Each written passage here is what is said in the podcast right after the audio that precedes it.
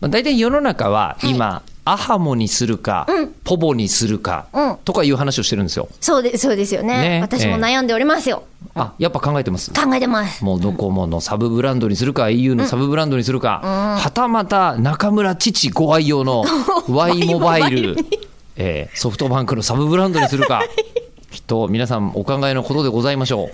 まさか携帯会社言ってくると思わなかったし。う。ね、まあさかとだけど収録してるって父もまさか思ってなかった。思ってないでしょうね。はい。思ってない。事務所さんには入ってらっしゃらないですか。大丈夫はでいす。かあ、えっとね、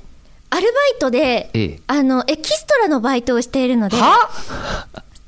その、エキストラ事務所みたいなところえ、に。そこにギャラ発生したりしない。あ、しないと思いますよ。えー、いや、もうあうちの、の。登録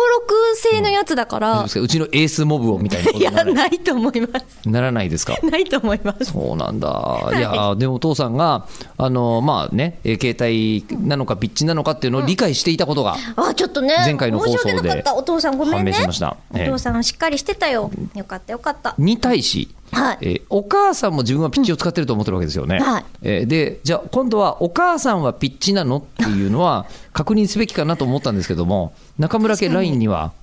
お母さん入ってないんですよ。入ってない。はいあら、ちょっと待って、お母さんはなんで入ってないのあ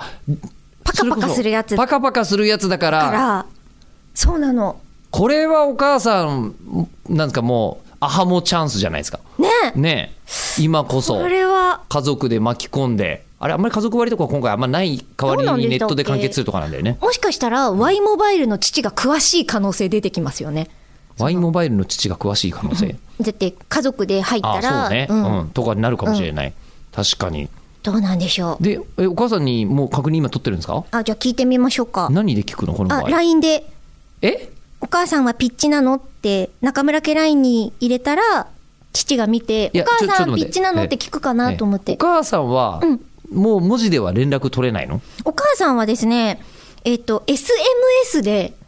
SMS やかり取りをするんですよあれあの海外の人とかセレブとかそうだよね海外の母セレブめみちたゃいでくちゃ忙しい人は SMS で SMS でで来るんで、で SMS の方がちょっと LINE みたいな見た目になるからだまいあぶ見やすくなってるんです、そうねでもなぜか時々